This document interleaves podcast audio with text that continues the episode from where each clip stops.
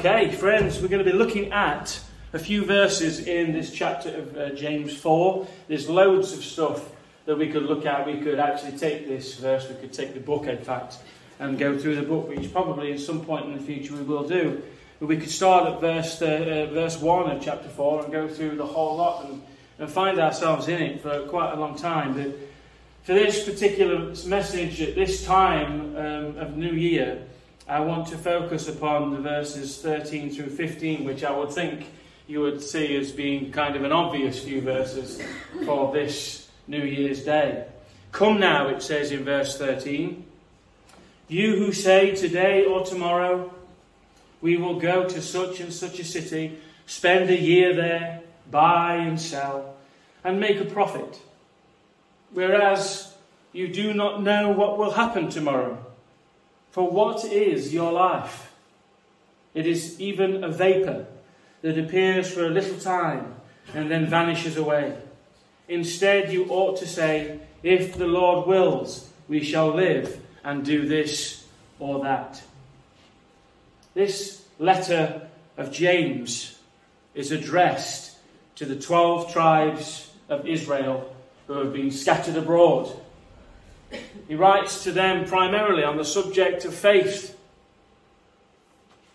And it's probably the, uh, the text in chapter 2, verse 26, for which this letter is so very well known, which says, Faith without works is dead. Faith without works is dead. This is what James says in his letter to the 12 tribes of Israel. Many people have debated that the Apostle Paul and James contradict each other when it comes to this verse. I don't know if you've heard the argument before or read about the argument before, but there is amongst Christendom people who think that they kind of clash together because James speaks of faith without works being dead.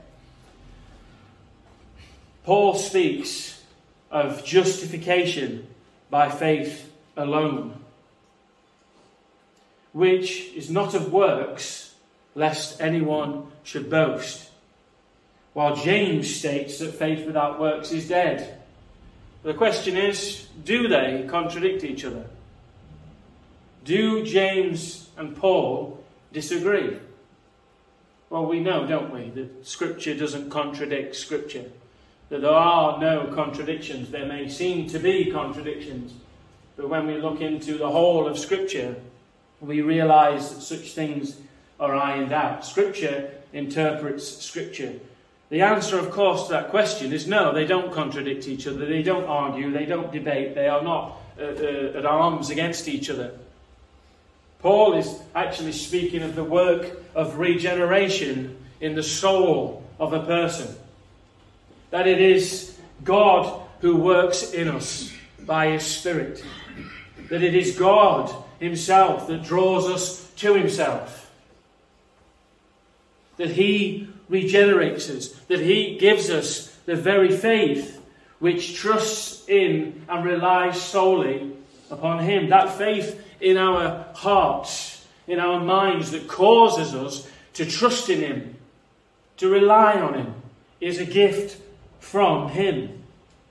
We are justified. We stand before God legally right before Him, legally just before Him by faith and faith alone.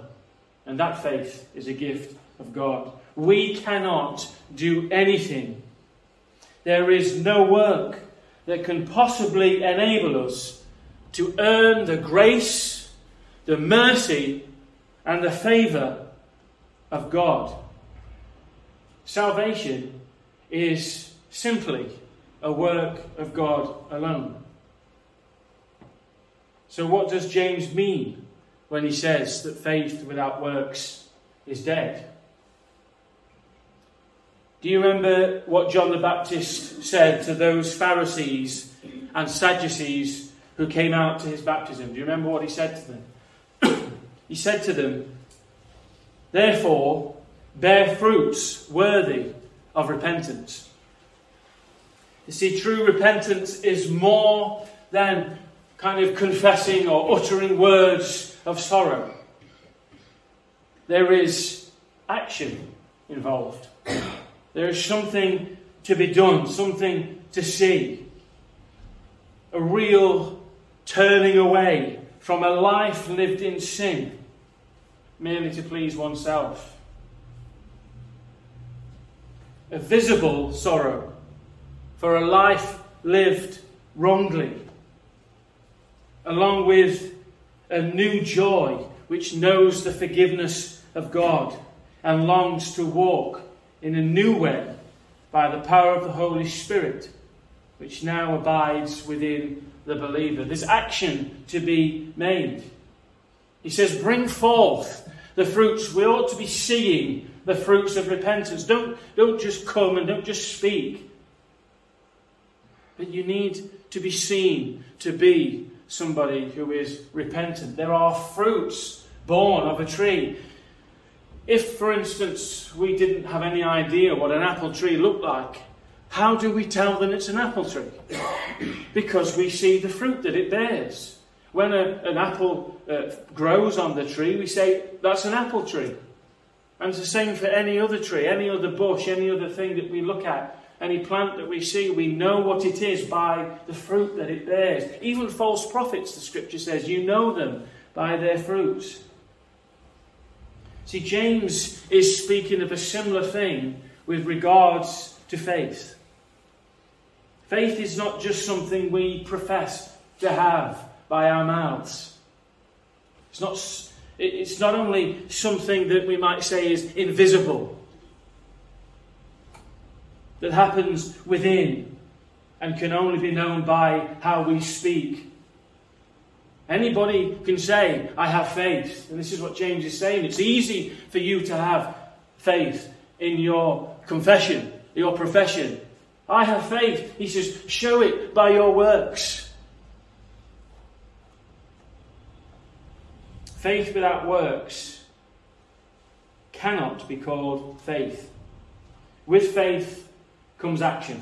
This is what James is saying. With faith, fruit is born. Basically, real faith displays itself in works. If we truly believe upon Christ, if we truly have faith in Christ, if we've truly been regenerated, we've been born again, if we've been made a new creation in Christ by the work of God alone, then the truth is, friends, that the lives that we live will bear real fruit of it. We can't be saved by works. This is what Paul is very careful to be teaching. There is nothing, no amount of works that you can do, no amount of preaching that I can do from this pulpit that will save me from sin. But what we do, what I do, what you do in your faith as a Christian is works born out of what Christ has done in you. If true faith has been wrought in us, it will be displayed openly by the works that we do. Faith without works is just words. Do you agree with that? Faith without works is just words. It's just confession. It's just profession. You know, the, the, the worldly phrase says, doesn't it? Actions speak louder than words. If we are Christians, how are people to know? Is it just because I'm going to go up to them and tell them, oh, by the way, look, I've got a WWJD band, I've got a cross on my, uh, around my neck, and uh, I'm a Christian? Or do they need to see the life that you live, the faith that you have, as they watch you? The truth is, people, there are actually many people that watch us. You'd be surprised to know how many people watch our lives. And at that moment, that one moment, you could live a life actually uh, of great faith and it be seen. And the moment you slip up just once, that will be what's pointed out to you. However, we don't spend time on that we live our lives before God as we ought to. James speaks of faith amidst trials, loving God whilst under such trials, being doers of the word rather than hearers only. Like sitting in this church this morning, uh, and every morning and every evening, sitting listening to sermons and, and them just going in one ear and out the other, and them not stirring up your hearts to change and to not take action upon what you've heard.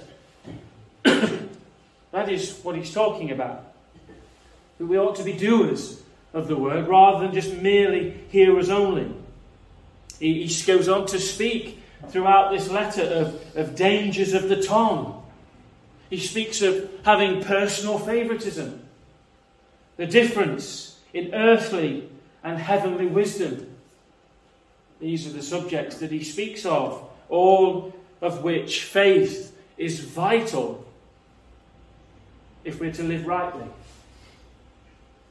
In chapter 4, we come to the subjects of pride and humility, judging our fellow believing brothers and sisters. And then it goes on to speak of boasting in our future.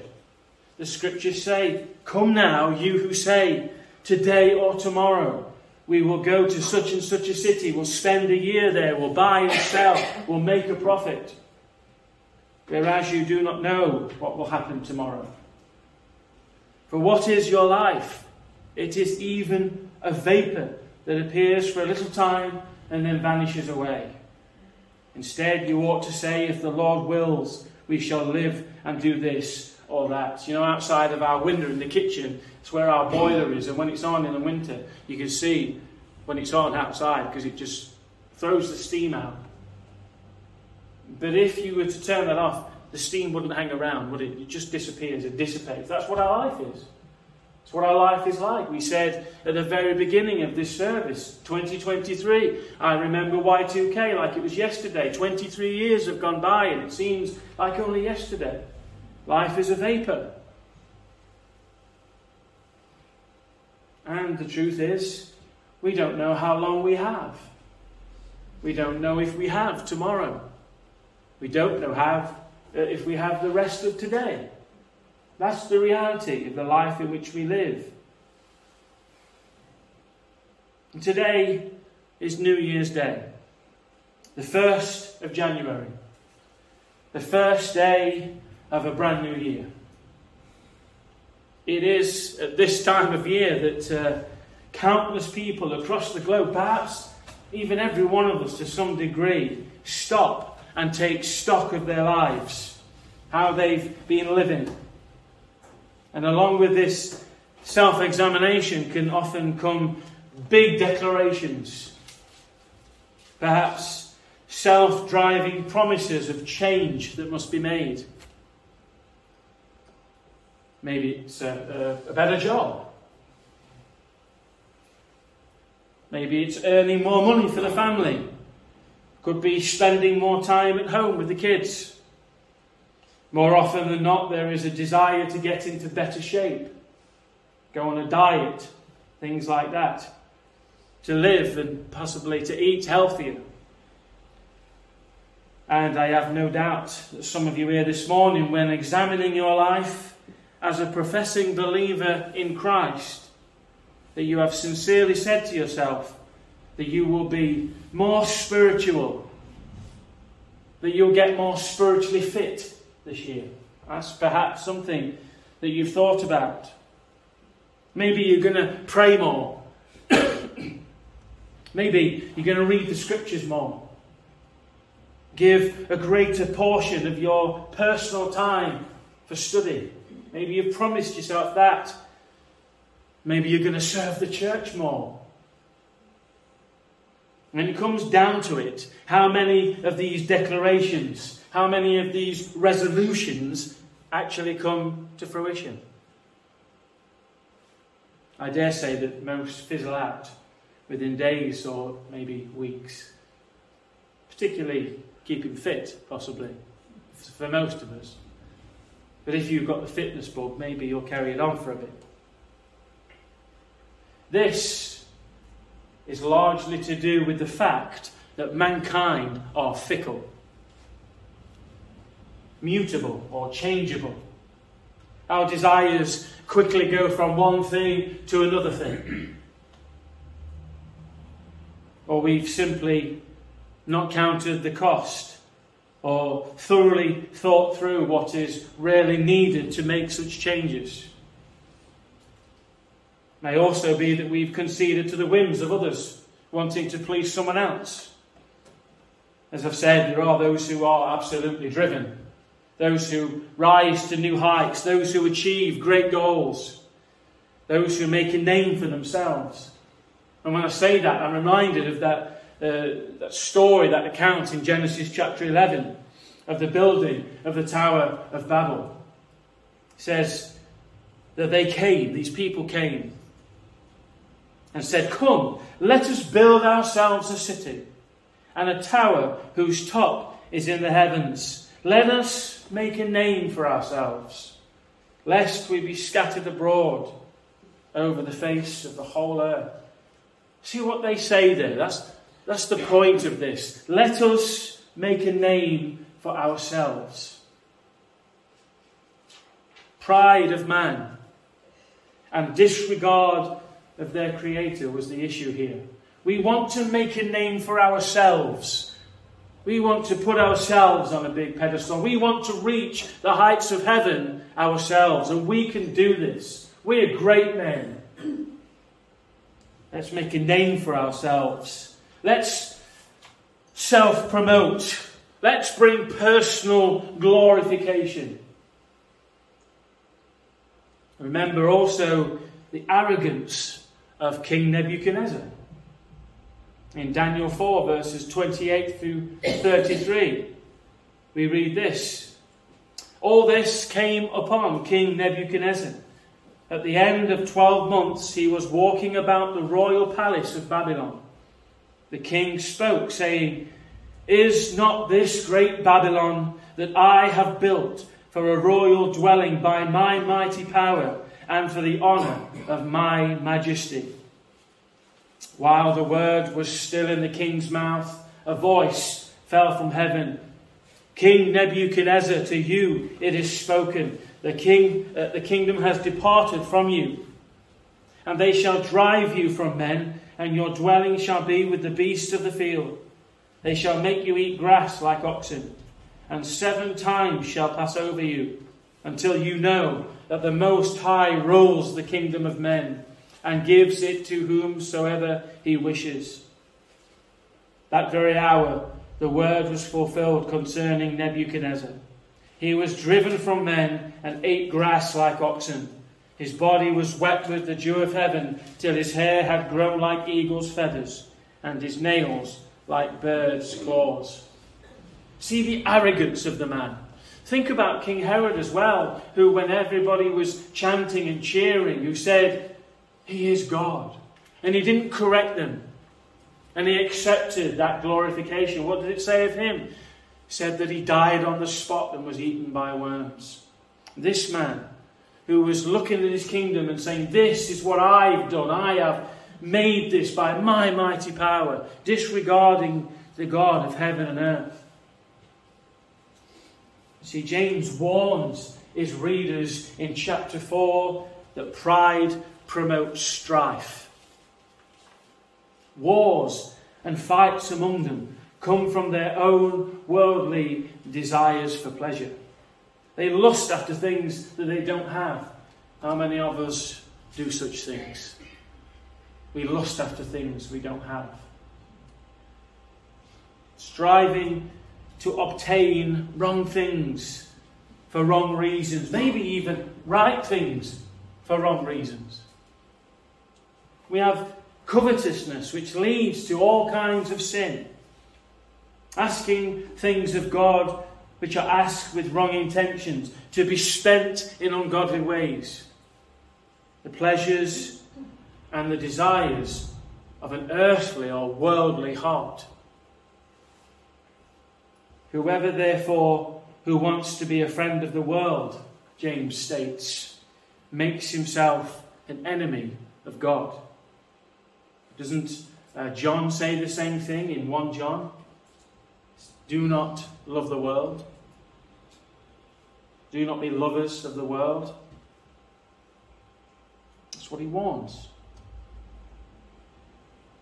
With just a quick read out of context, or a passing glance at our text, we may form an opinion that after labouring the point that faith without works is dead, James seems to contradict himself by advising his readers that making any plans for the future is futile. After all, isn't he saying that no one knows what tomorrow will bring? Is that not the point he's making? Isn't our life simply a vapour, here today, gone tomorrow? What use is there in making any plans for our future? Is James teaching us to be passive regarding our future? Is that what he's doing here? Are we just to live for today with a que sera, sera, whatever will be, will be attitude? Is that what James is telling us to do in these verses? I think you know the answer. Or do you know the answer? Let's look at a handful of scriptures that will be helpful in this regard. James, sorry, Ephesians chapter 2, verse 10. For we are his workmanship, created in Christ Jesus for good works, which God prepared beforehand that we should walk in them. There are good works prepared beforehand for all those who God has chosen to be his own, that they ought to, should, and will ultimately walk in. The Lord has prepared those good works in advance. The question we might ask then is what are these good works? What are they? Is it to be the next Charles Spurgeon? Is it to be another George Whitefield? Is it to be another Martyn Lloyd-Jones? Well, maybe. But is everybody going to be like that? I don't think so. Martyn Lloyd-Jones was Martyn Lloyd-Jones. There'll be never another one of him. There'll never be another Charles Haddon Spurgeon nor another George Whitefield. There may be those who are like them, but they'll never be the same. In this same letter, in chapter 5 of Ephesians, Paul exhorts husbands to love their wives as Christ loves his bride, the church. Also says that wives ought to submit to their husbands Children are to obey their parents, and fathers are to raise their children in the training and admonition of the Lord without provoking them to wrath. These are the instructions of Paul in Ephesians chapter 5. 1 uh, Thessalonians 4 11 and 12 says that you also aspire to lead a quiet life, to mind your own business and to work with your own hands, as we commanded you, that you may walk properly toward those who are outside, and that you may lack nothing. Proverbs 28:19 says, "He who tills his land will have plenty of bread, but he who follows frivolity will have poverty enough." These scriptures encourage us in some ways to do very normal things. Love your wives. Love your husbands. Raise your children. Spend time with them. Let them know that they're loved by you. Work hard. Work righteously. Don't tip the scales. Those kind of things. Lead a quiet life. Don't, don't provoke people unnecessarily. These friends, are all part of the good works that God has prepared beforehand for us to do. Sometimes we tend to have too a grandiose opinion or an idea of what these works are. God may very well use us mightily in one way, shape, or another. But we are to submit to living a godly life in a normal manner. In the everyday life that we live, God has called us to live those good works out. Both Jesus and the apostles command that we ought to love each other as Christ loved us, to lay our lives down for each other if necessary. God has given us lives to live, hasn't He? We're not just mechanic, mechanical, we're not robots. He's given us lives to live, and we ought to live them.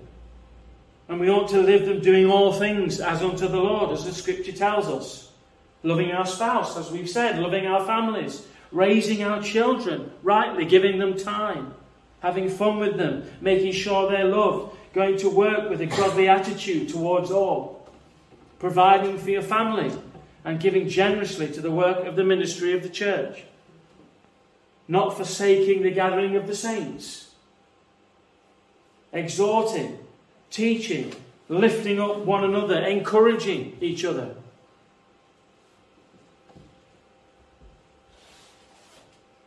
Correcting one another, bearing one another's burdens and their joys, studying God's Word and seeking knowledge of Him, being unceasing in prayer and always being ready to give an answer for the hope that is within you. All these are inclusive of the good works prepared beforehand that we all ought to walk in, pleasing God. That's the good work. Pleasing God. It pleases God when we walk in these ways.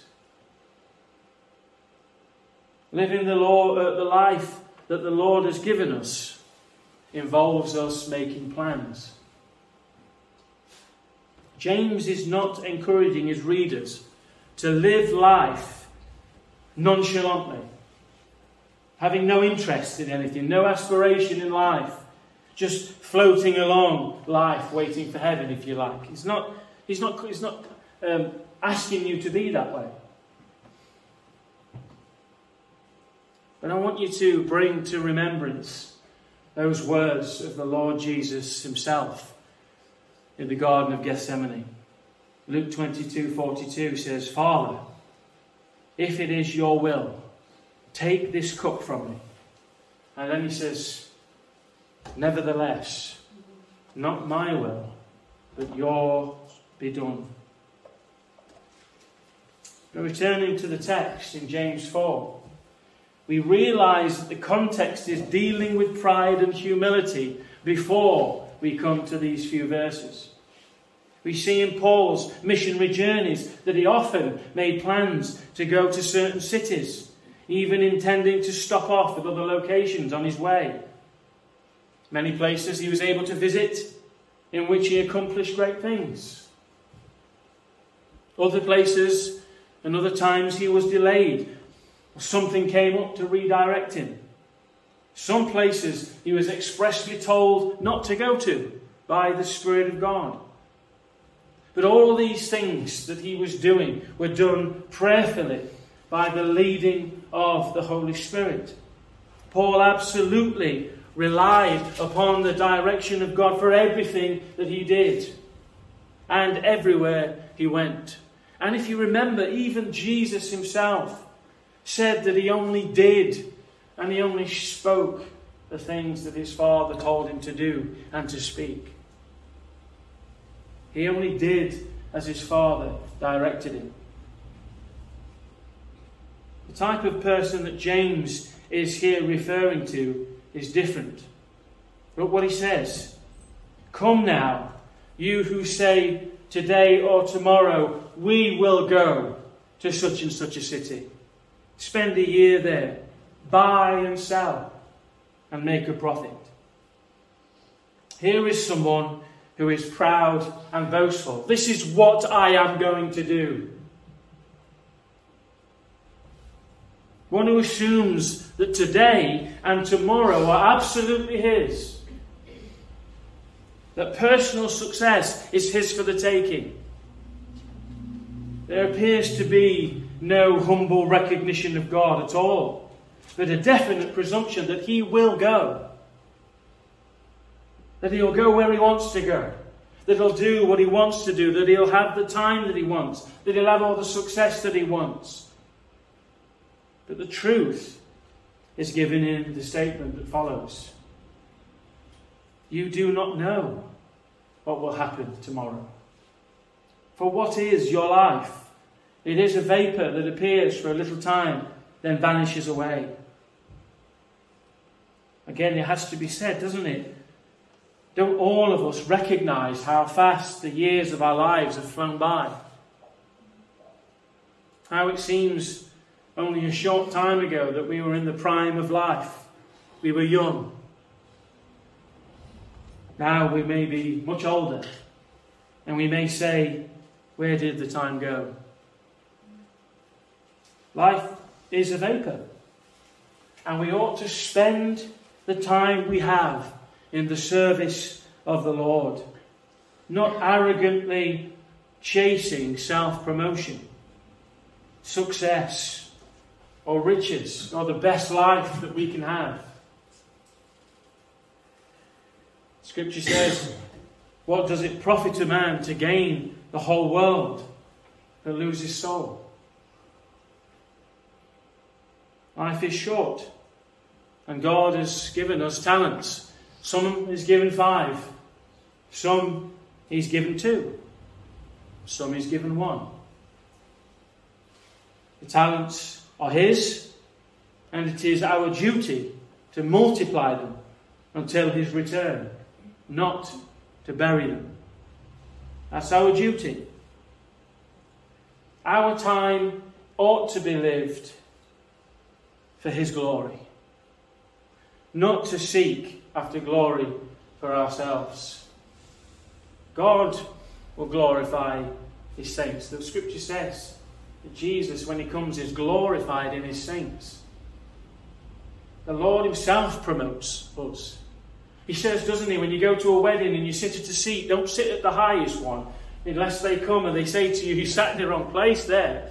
You need to get lower, and you'll be embarrassed. Instead, sit at the lowest place for the host might come and say, No, move yourself up to the higher place. It's Christ that exalts us. Those who are exalt themselves will be humbled, the scripture says. But those who humble themselves will be exalted. You don't need to live this life hankering after success, hankering after riches, desiring those things that those Gentiles or the heathen or the worldly people desire. Our lives are to be lived for the glory of God. James goes on to advise us what our outlook to life and all the plans we make should be. He says, Instead, you ought to say, If the Lord wills, we shall live and do this or that. Whatever plans that we have, whatever plans that we make, must be put before the Lord. As Jesus said, Not my will, but your will be done. It's not about not making plans. It's not about not aspiring to something in the future. But our plans and desires, they may, they may not be God's will for us. Because we have hearts of flesh and desires and lust. This is what he says early on in this chapter. You lust after things that aren't right. You, you ask for things wrongly. You ask amiss. And what he's saying is this that the desires of your heart, the plans that you make, they may not be God's will for your life. And so submit, therefore, to God. Submit your plans to Him. Of course, have them. But be ready for God to say, That's not my will for you.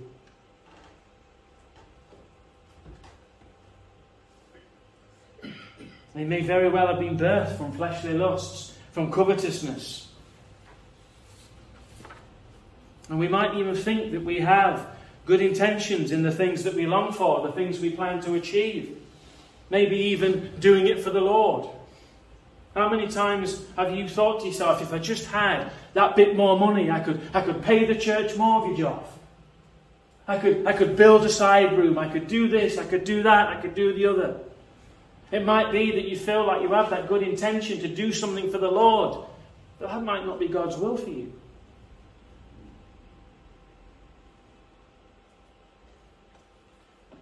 God alone knows the truth and the intentions of our hearts. So as we enter a new year, where our future always is set before our eyes, are we to make plans? The answer is yes. We can make plans. We can think on possibly moving house or, or maybe going to live in another place. We can seek after a better position of employment, plan a holiday somewhere. All sorts of things perhaps could be in our plans. But our attitude always ought to be one of humility, rather than proud, arrogant, and boastful, which is what James is warning us about. We should never assume to declare what we will and will not do but humbly submit ourselves and any plans that we have unto the Lord and His will for our lives. Proverbs 19 20 and 21 says this Listen to the counsel and receive instruction, that you may be wise in your latter days. There are many plans in a man's heart. Nevertheless, the Lord's counsel, that will stand. The fact of the matter is that your life will run the course that was planned by the Lord. You may have it in your heart to be rich. You may long for riches. and God sometimes does allow Christians to have riches. But it may not be for you. It may not be for you. We have to be humble and say, whatever God has got planned for my life, all of my plans aside, that will stand.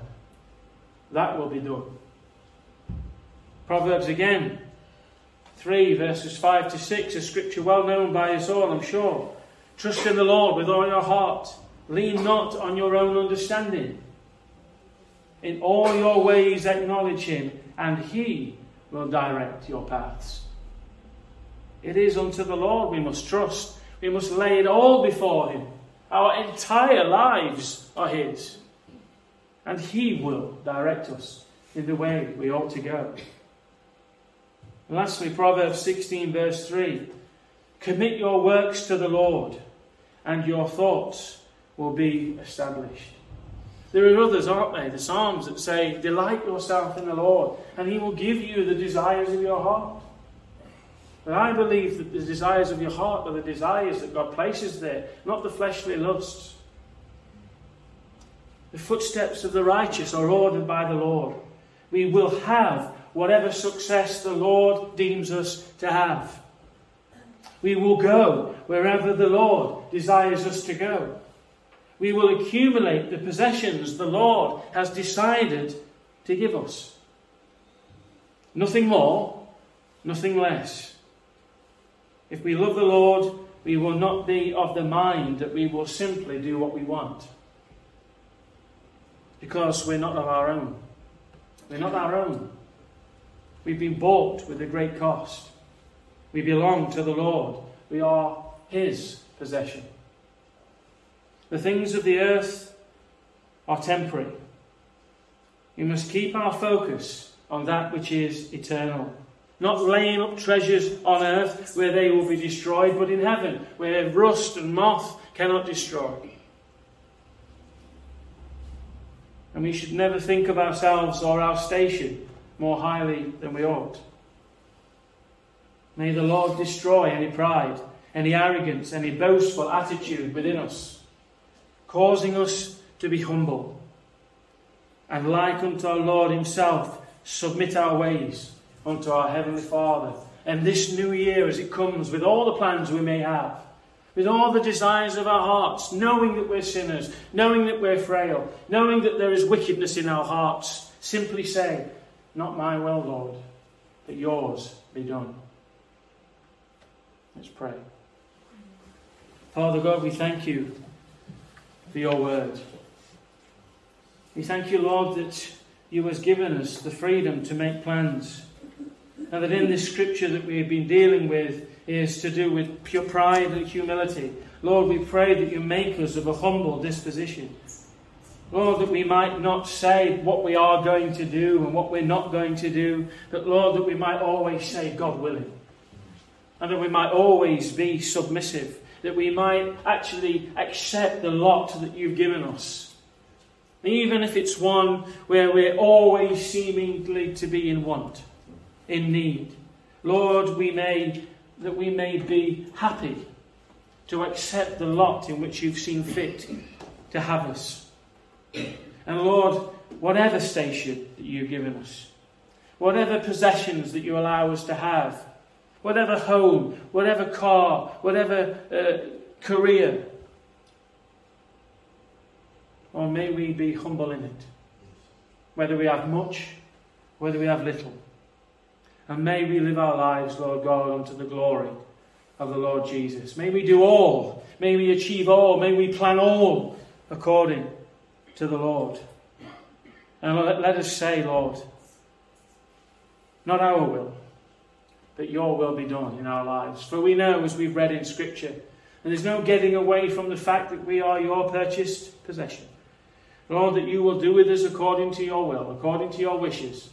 Nobody can stop your hand, and all according to what you planned and decreed for us will come to pass. But Lord, we're speaking of our attitude toward it. May it be of one of humble disposition.